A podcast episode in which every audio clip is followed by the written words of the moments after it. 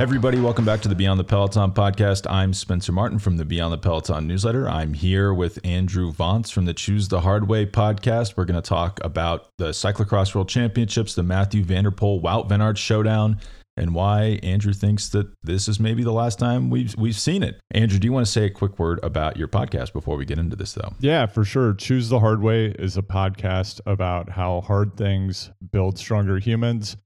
And sometimes I have guests from the world of cycling. And in fact, Spencer is going to be joining me to interview Benji Naesen from Lanterne Rouge. Uh, so that podcast is going to be dropping in a couple of weeks, but come check us out. Choose the Hard Way. It's everywhere that you listen and at choosethehardway.com. It's a great, great podcast. Highly recommend listening to it. I'm excited to both listen to and be part of the Benji episode. I uh, he's a fascinating man. I want to know more about him, and he's actually been on my podcast Beyond the Peloton. But Andrew, what is, what was your big takeaway? Cyclocross World Championships. Wout Van Aert looked unbeatable for like the last six weeks. Shows up. The World Championships was looked awesome, by the way. Great atmosphere. Gets a, a little bit smoked by Matthew van der Poel, who looked uh, not good all year. Came came out of that late season training block looking like a different person. Um, there wasn't really any separation between them, but van der Poel wins in kind of a definitive sprint win. I thought I thought Van Aert looked a little lost actually in that last lap. What what, what was your takeaway? My initial reaction was I thought Wout had taken a dive.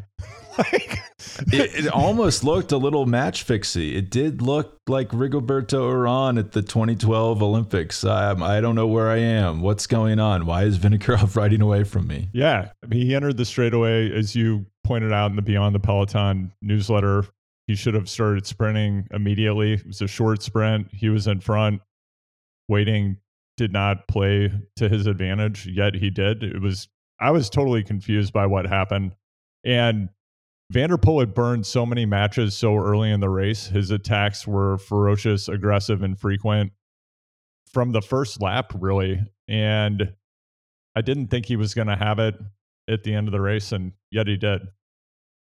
Yeah, it's like this van der Poel strategy. We've seen him do it this year, but he's just not been fit enough to make it work. He goes out so hard. It's just kind of uh, like a blitzkrieg strategy and tries to pummel Van Aert. Van Aert look, he looked shook. I mean, he was van der was using a lot of matches to do that, but Van Aert looked like he was really getting in his head how hard he was having to work to stay in his wheel. And Sven Nys, the, the great Sven Nys said halfway through the race, like this is a race to the final corner. Whoever makes it to that final corner wins the race. So I think we were all expecting van der Poel to use what looked like a little bit of superior fitness to attack midway through that final lap, get to the final corner in front, and then just open up the sprint. Um, he did the opposite. He just sat back. Van Aert went into that final corner and then was lost. I mean, he was just looking around for van der Poel to go. van der Poel goes, and but it's kind of a uphill, windy road, and slightly uphill. And once he opened up the sprint, there's nothing you can do to close it down. So I, I was really confused what happened. I mean, I feel I, I don't want to tell Wout Van Aert how to race his bike. The guy's obviously one of the best who's ever done it, but maybe just I, maybe it just got in his head how hard he was having to work to stay on van der Poel's wheel. Yeah, possibly. And Spencer, as you know, my kids who are four and six have watched a lot of cyclocross racing the past few years, and they picked Wout to win worlds and seeing those disappointed faces over pancakes on Sunday was it was a tough moment out here in Hope, Maine. But uh, you know, that's how it goes sometimes. For me, another really surprising aspect of this race, and I know you and I were talking prior to recording about how van der Poel and Van Aert slowed the pace substantially in the final lap. And, you know, probably in the interest of positioning themselves to be first going into that last corner, although that didn't work out for a while. Something that genuinely surprises me, almost shocks me about this World Championships is looking at the top 10 finishers. Or like, let's look at the top eight. They are all within a minute of van der Poel. That's shocking to me based on what we saw the rest of the season where everyone was getting completely blown out of the water so Iserbyt was 12 seconds behind uh, the winner. Vanthourenhout, Lars van der Haar, uh, you know, 13 seconds. Vanthourenhout was This is 46 classic seconds. Vanderhart. Yeah. How can I just miss out on a result? yeah, no, completely. But I mean, you know, the other the other aspect of this race, the world championship for everyone else was, can I get third place in this race? Which says something about the level that van der Poel and Van Aert are at consistently. But it was way tighter among the best of the rest than I thought it would be. What did you think about seeing so many people clustered so close uh, in the top ten? I was really surprised. I mean, for Eli Iserbyt in third, this is like a world championship. This is his world championship. Getting third, 12 seconds behind those two guys, it's a massive result. There is a steep drop off. It's Iserbit at 12, Vanderhart 13, and then 46 seconds back to Michael Vanthourenhout. Um, so that, but I would have expected third place to be about 45 seconds to a minute. I mean, maybe that just reflects I, I don't know. I mean, they did slow down quite a bit. I mean, once van der Poel realized he wasn't going to gap Van Aert, there was a little bit of a stalemate. They're just kind of marking each other, so maybe that slowed the pace down just a, just enough versus races four weeks ago where Van Aert's just going full gas by himself and putting a minute into the second place finisher. Um, but you know, maybe it, it signals that Van Aert was a little not overtrained, but just peaked a little early in the season these guys all took their two week break to go to Spain, um, ra- ratchet up their fitness a little bit, and we've seen the margins tighten in the last three weeks. You know, because Cameron Mason in ninth, your your guy Cameron Mason, um, this is a huge result for him. He's a minute and eight seconds behind van der Poel. That's about where he's been all season, but he's been finishing, you know, second, third, fourth with that minute gap, and then you saw all these Belgians and and one Dutch guy kind of leapfrog him in the last few weeks of the season. So maybe it reflects that they just all season long were planning on kind of peaking right at this World Championships, with which tightened the margins a little bit. Yeah, peaking to with the knowledge that they would get absolutely destroyed, but hoping to get that Yeah, how can we? right? Yeah, how can we limit the destruction that's going to happen to us? Yeah, another thought that I had heading into the race, you know, there's a lot of chatter about the course itself, which Matthew van der Poel's dad, Adrian van der Poel, legendary cyclocross racer himself, designed the course. Wout had some fantastic comments. Again, I know we exchanged some messages about this, but uh, the title of the story, I love these stories, by the way, where one of these guys will do a press conference for 30 seconds and then someone writes a thousand words about it. So I'm not going to, you know, there is an art to that. Like we've seen it in all other forms of journalism, but it's really not adding much beyond the quote from the cyclist. But Wout said, a fourth cyclocross world title won't add much to my Palmares. I just love this. And then he talked about how I look at it slightly differently to van der Poel. Winter is a step below what follows next. On the road, there are certain races that I say that spring has not been successful if I or the team do not win there. I'm racing for the honor, of course. I'm still in love with the sport, the game, etc. But he's more or less saying this isn't that big of a deal to me. I, I've already won the world championship three times at uh, at the elite level, and yeah, well, you know, I'm kind of looking down the road. And I mean, and he also said it's all a bit less exciting now. Like, gosh, just to be so blasé. I just thought this was an incredible uh, attempt to get in the head of Matthew van der Poel because Matthew van der Poel coming out of the season he had last year and then the tr- ongoing trouble he has with his back after trying to ride that ramp that was not there at the Olympics. This definitely means a lot to him and of all the controversy with the uh, the door knocking incident at Road Worlds, which he probably should have won, right? But instead, Remco actually uh, destroyed him and or at least like been a competitor. Yeah. It's a, yeah. I would be like, and he would have. No, it's, I'm not. Yeah, easy. sure. That's a bit of a stretch. The other thought that I had about seeing, you know, looking again, going back to seeing the results and people clustered relatively tightly. I know Spencer. I don't remember if we've talked about this. Have you been out there on the hallowed grounds of Valmont? Have you done a bit of cross racing yourself, or have you been more of a spectator? Where are you on the cross continuum? I, yeah, I, I've I've mixed it up out there at Valmont, um, and then I've also done my fair bit of spectating, which which I prefer to do at Valmont. Yeah, absolutely. In fact, following this World Championships, I was uh, talking to Molly, my wife, about potentially getting the kids signed up for an Ngamba spectator camp out of Valmont in the fall, so they could learn to learn to cheer better. Um, but you know, one of the common complaints in American cyclocross is that the courses are too easy in America. They're often called grass crits or dirt crits. And looking at the course in Bentonville last year, which I found to be bizarre and not really much of a cyclocross course. It was a very strange one. It was definitely a, a dirt crit. Yeah. Basically. Yeah, yeah. But we, you know, if you're in part of any cyclocross community, and unfortunately, cyclocross racing in the United States is on life support, it's not a real thriving scene right now. But just hear all the time racers complaining about, oh, it's a dirt crit, it's a grass crit. Now, the last two elite world championships have been dirt crits or grass crits. And I think that's also part of why we see results clustered so tight. There just weren't a lot of points where separation could actually happen on the course because the speed was so high. And it actually was most analogous to very early season races in the United States, like the World Cup in Wisconsin, uh, some of the races on the East Coast as well that are just, they are grass crits. Yeah, my son's two year old son's course analysis was no mud. He was very disappointed. I I kind of loved it. I mean, just I mean, generally, you you don't want yeah the American Valmont just grass crit after grass crit. Um, but you know, we got plenty of mud earlier in the season. Does Worlds have to be a mud slop every year? Like in this specific scenario, seeing these two, I call them probably two of the best cross riders of all time. I got some pushback on that, but I mean, I would I would even go further and say two of the best riders of all time, like to ever do it, just to give them a clean race. You know, to come like I don't know. I found that final lap so thrilling, and then to have them come into the finish together. I thought in this in this specific scenario, I liked the course a lot, but I could see if you, if you're if you're a mudhead like my son, it's maybe disappointing. I, I mean, we have to talk about the gear selection for this race as well.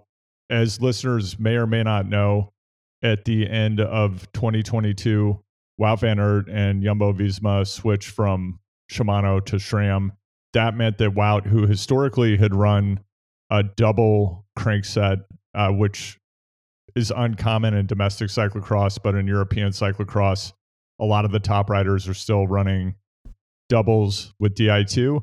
So he had to go to a single ring. And I saw an Instagram post from Phil Gaimon. I can't find the source of this quote, but he screenshotted, and I heard this from a couple of other people. So take it with a grain of salt but I believe it to be true that following the race, Wout said he did not have the right gearing and he was on a 48 tooth single ring and he didn't have enough gear to outsprint van der Poel. I mean, watching it, he didn't jump when van der Poel started to move, which that's why I was like, what's what's going on here?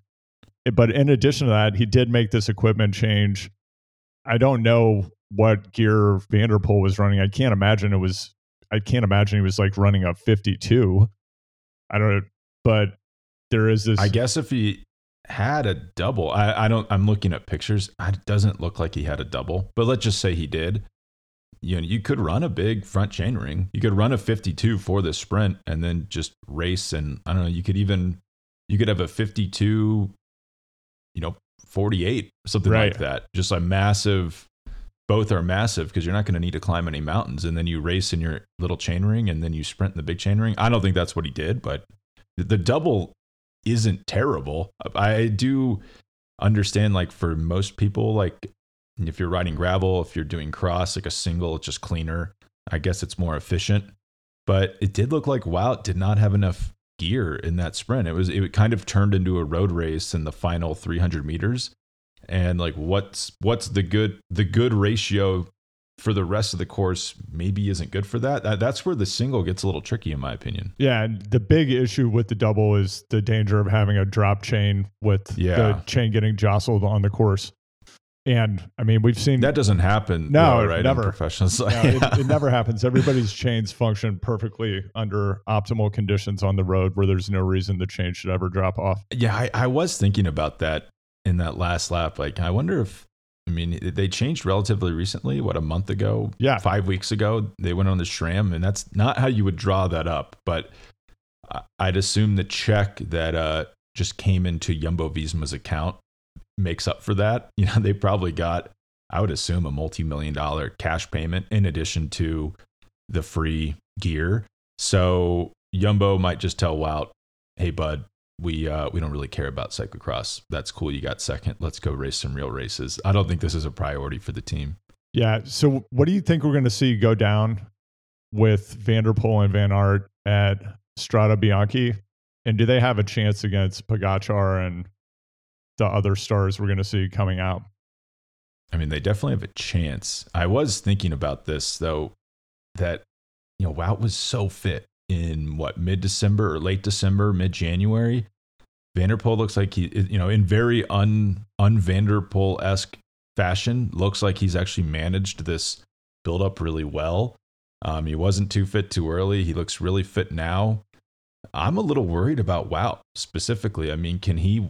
That's hard. Can you imagine this? So you do World Championships after a pretty hard season of racing cross, even though he didn't do it full time, and then you have to do a quick wind down and then build back up while your competition like you know even think of someone like Kasper Asgreen really good classics rider like he's just been focusing on training for the classics like that's a massive advantage so uh, Strade's it's Strade's not very far away I just it's hard for me to wrap my head around how you would wind down and then wind back up against people who are just focusing on the road but clearly these guys are so good that maybe it doesn't matter um, but I, would expect to see them. I would expect to see van der Poel just come in absolutely flying at Strade, maybe Wout, but then it gets a little bit more complicated to me. Like, can they? Strade's a long ways away from Paris Roubaix and Tour of Flanders. Like, how are they going to manage that five, six week spread? Maybe it's even longer. It might even be eight weeks.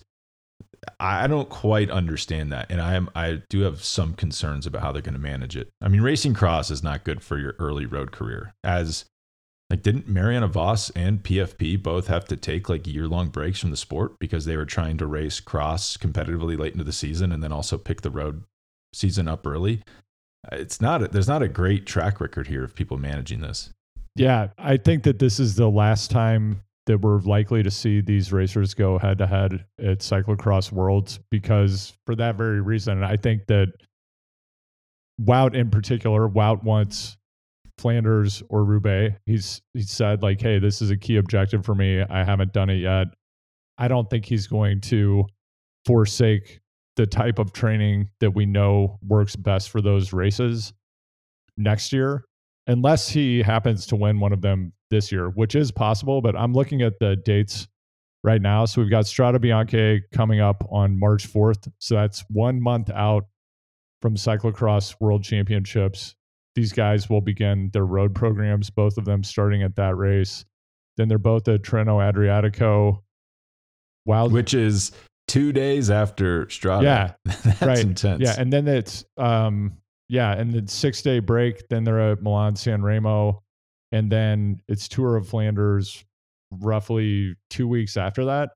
I mean, there's not a lot of time to build the base needed to, to go do these six you know, six hour classics races that they're going to be doing, right?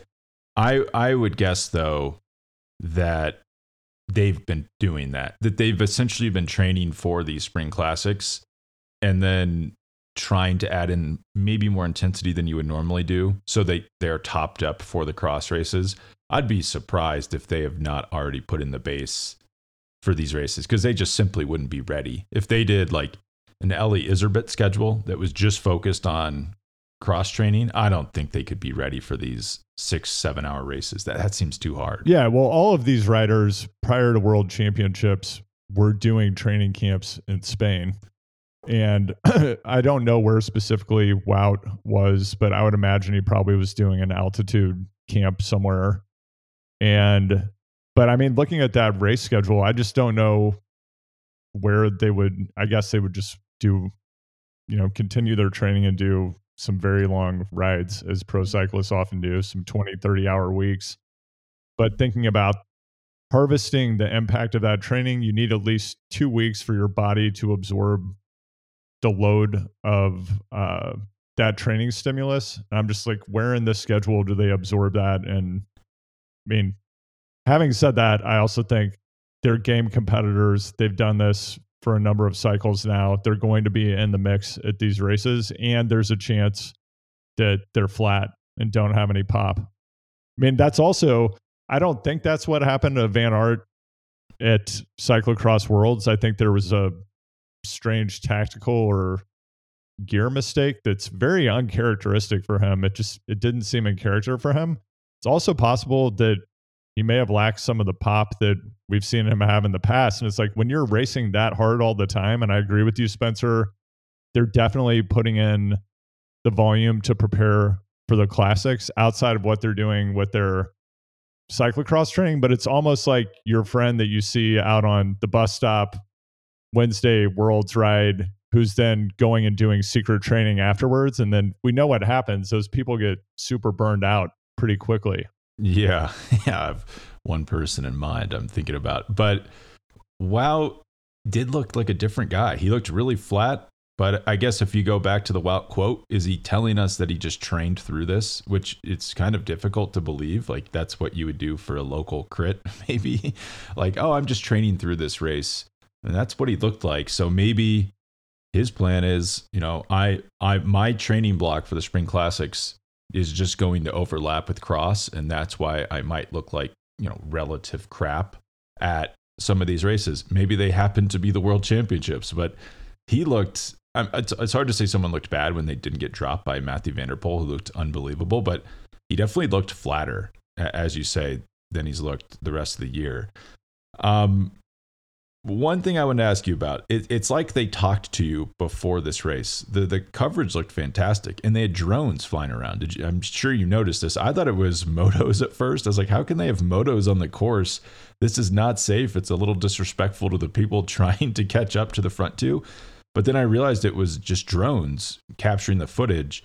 Um, if you were really upset with the lack of overhead shots in maybe some late Vuelta sprint stages this would seem to solve that problem. I mean, you could get these drones into really tight. They were in a little forest and they had the drone flying through. I thought it was. I thought the production was really, really impressive and something Road could borrow from. Yeah, the the production values of the coverage were fantastic. I agree with you. And for anyone who's a fan of Cross, since the early 2000s, they've been using things like they've been using steady cams. They've been running cameras on quads that drive next to the course they have gigantic booms that you would see in like a Hollywood film that they use to provide really smooth shots of different features on the course.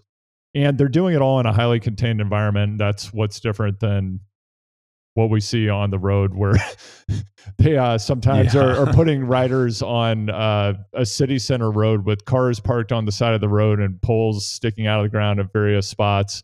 I mean, it seems like they can barely funnel the riders to the finish line sometimes. So it would be really nice if they were able to provide coverage where you could, for example, see things like the finish of the race. But historically, that's been a really big challenge in road racing coverage. And like we've talked about here many times before, I think it's a huge limiter for the more general appeal of the sport because you can't understand what's happening at the finish in probably at least 50% of road races.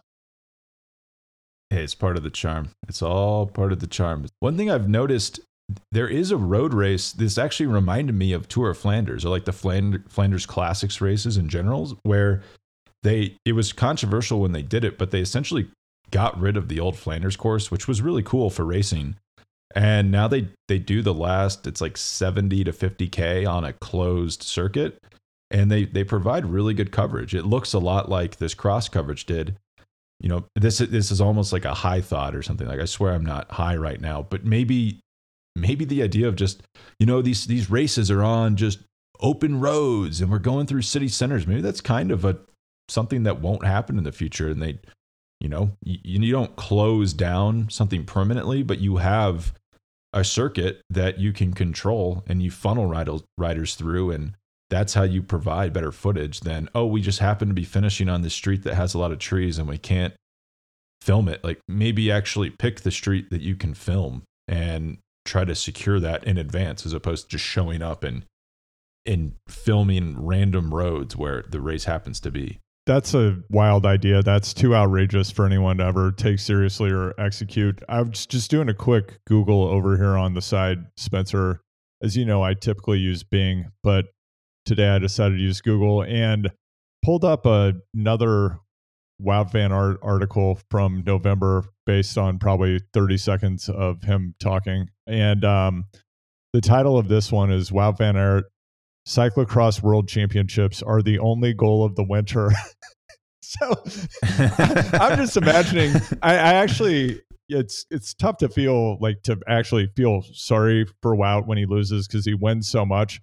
But following that race, I did think this one is this one has got to hurt, and he's going to feel the sting for a while. Another thing he looked really yeah, upset. Yeah. He didn't look like this is this is not something I'm focusing on. Yeah, no, absolutely. And we haven't gone into it in depth here, but I did want to mention a couple things about the women's cyclocross world championship, which was a fantastic race.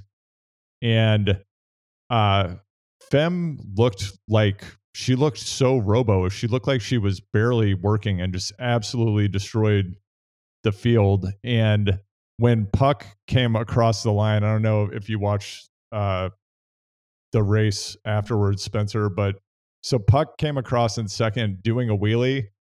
And it was like the saddest wheelie I've ever seen. She clearly was, she, she was like, I mean, she was so disappointed that she lost the race. She had an incident early in the race where she hit the dirt.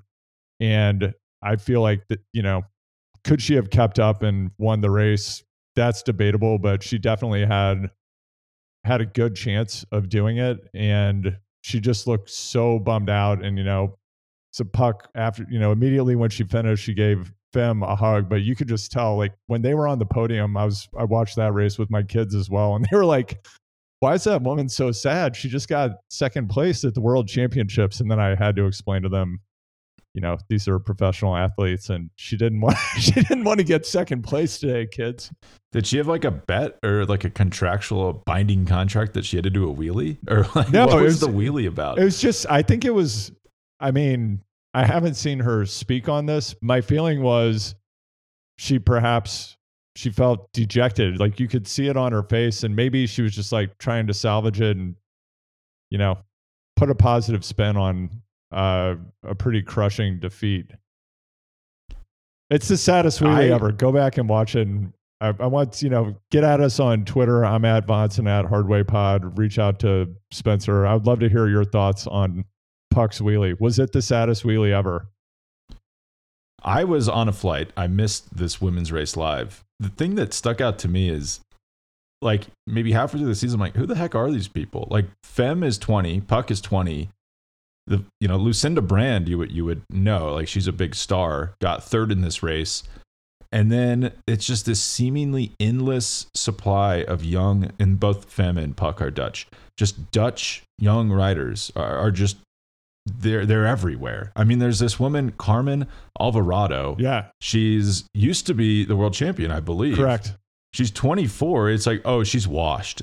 Like yeah. this it's a, what is going on? Like where are all these dutch and just as a trend in women's cycling in general just dutch riders coming through but it feels like the level in women's cycling has like rocketed up very quickly. And i was even i was loading the dishwasher thinking about this random thought of like marianne vos was the best like she won everything she i guess had burnout it's not clear what happened but she was doing a vander van der Poel type schedule where she was racing everything, stops for a year, comes back, is nowhere near as dominant. She's still a good rider. You know, I, I would bet that her power numbers are no lower than they were during her dominant phase. Like, I think it's just my theory that women's cycling has gotten, you know, it's almost like every three years it doubles in competitiveness. And I mean, that's really what we saw here. Just two 20 year olds co- coming in and destroying really every major name in the sport. It was kind of shocking to me. Yeah, and as you pointed out, seven out of the top eight finishers in the women's cyclocross world championship are Dutch. Like they are a juggernaut, and seeing Ceylin Alvarado go from world champion to two minutes, you know, a minute and forty six seconds behind a twenty year old who just walked into the sport. Nuts. That's that's insane. I mean, Fem looks like she's a generational talent, and watching the race, I just she had this effortless. Uh, there was an effortless quality about her ride. She was floating over the course, and in contrast to the, um, yeah, she just her fitness was insane. Her technique was insane, and she made it. I know it wasn't easy, but she made it look effortless. It was incredible. Do you think so? If these were men, you'd say they're going to the road. You know, that's that's where the money is. Right. That's where the glory is. What do you think happens? Do you think they just are going to be professional off-road racers? I guess PFP would be the. I just call her PFP because I'm so scared of messing up her name. But Pervot was raced on the road. I think she was world champion actually. So she was a very good road racer. She now really just races cyclocross and mountain bike and some gravel. Do you think that's what they'll do, or will they try to jump over to the road? And are they going to be the ones, the princesses that were promised to finally vanquish Am- Am- Amonique Van Vleuten, who will probably be winning races when she's like 45 years old? Yeah, it's probably a yes and yes, they go to the road. And I'm really curious over probably the next three years, what do we see happen with this people taking a multi-discipline approach? Are we going to see is the teleology of the van der Poel Van Aert approach, Pidcock approach as well? Are we going to see these guys completely burn out and then go into the gravel community? I don't think that's likely to happen. I think that they're going to cut out some of the non road racing activity and get more focused. But I do think that we're going to enter an era of careers being shorter, higher intensity, and with greater achievement packed into a shorter period of time. And, you know, in 10 years, I don't think it'll be uncommon for a professional cycling career to end at 25. And also, I think gravel will be a highly professionalized discipline at that point in time. And we'll see more people go from the road and racing things like the Tour de France into gravel at a much earlier stage. And in women's racing, I think we're going to see more of this multi-surface, multi-discipline mix. Uh, and that, you know, this Spencer again, we've talked about this while not recording, but thinking about where sponsors get the greatest return on an investment. Maybe that's the direction the sport is heading. And there's also the question of where can you maximize the exposure of flat brim hats on athletes' heads? So maybe uh, I mean, I the, like the tour gets, I mean, more viewers in a minute than than like all the exposure of gravel combined. I mean, that's still where you're selling bikes, and gravel is a niche. I, I mean, I think if you want to do it, if you like Laurens Dam is really about that life. I think the novelty of seeing former world tour cyclists slowly pedal around on gravel will lose its appeal you know especially as gravel has its own homegrown talents like our our guy Ivar Slik. I mean he's just going to be crushing people if they're not ready to go. So I don't I, and a lot of these like if you want to make 5 million euros a year you've got to be doing the Tour de France. And you're not going to be able to command that much money in gravel. I can't imagine. 2025 let's see what happens Spencer. Uh, to my knowledge, the races are not televised, correct? Or there, there's a, there's a poor stream that was cut mid-season. That's accurate, but with AI, anything is possible. we don't even need the races. Yeah, I'm going to ask Chat GPT to fix that problem following this call. Um, it's what it's what you have to do now. You have to talk about it, and then you need to post about it on Twitter and share a, a picture. So I'll do that. Yeah, my but I guess I have the opposite prediction that I, I do think you're right that pro careers for the top riders will get shorter, which is funny because that's what was happening in like the 70s and 80s. Like Greg LeMond, tired. I mean, think of Hinault. He retired not that old. Um, I think we are going to see people burn out because these lifestyles are not sustainable.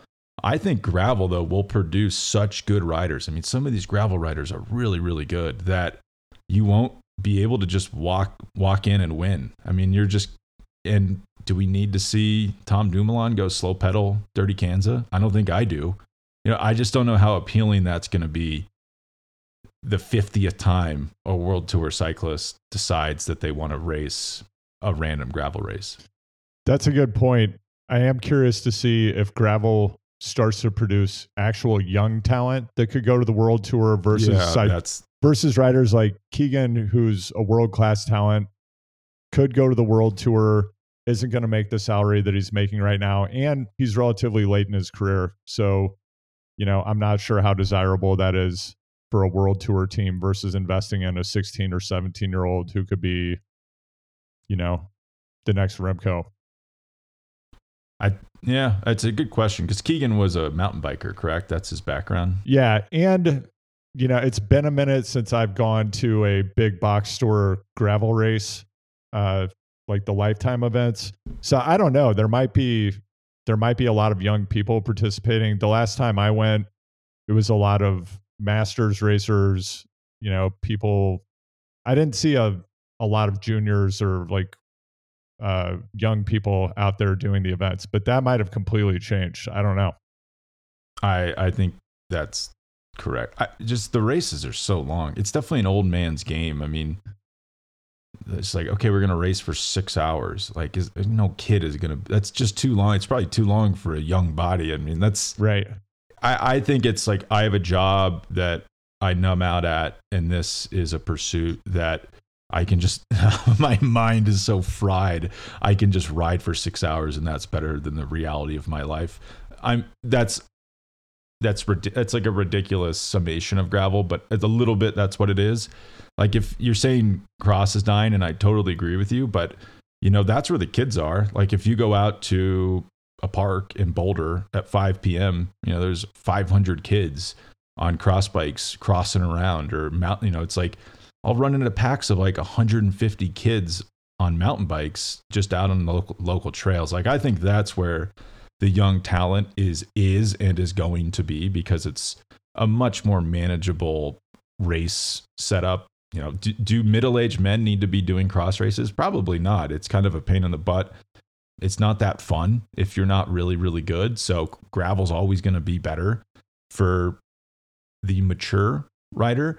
Um, but I think for kids, yeah, like the talent's going to continue to come from mountain bike and cross. Yeah, and NICA, I think, will be a big source of elite riders in the future. Although, if you talk to NICA, NICA's they've explicitly say our purpose is not to generate elite riders; it's to introduce people to the community, the camaraderie, and all the benefits you can get from the discipline that comes from participating in mountain biking and getting outside which is awesome. And I think a lot of high level riders could come out of those programs. There's an accessibility issue.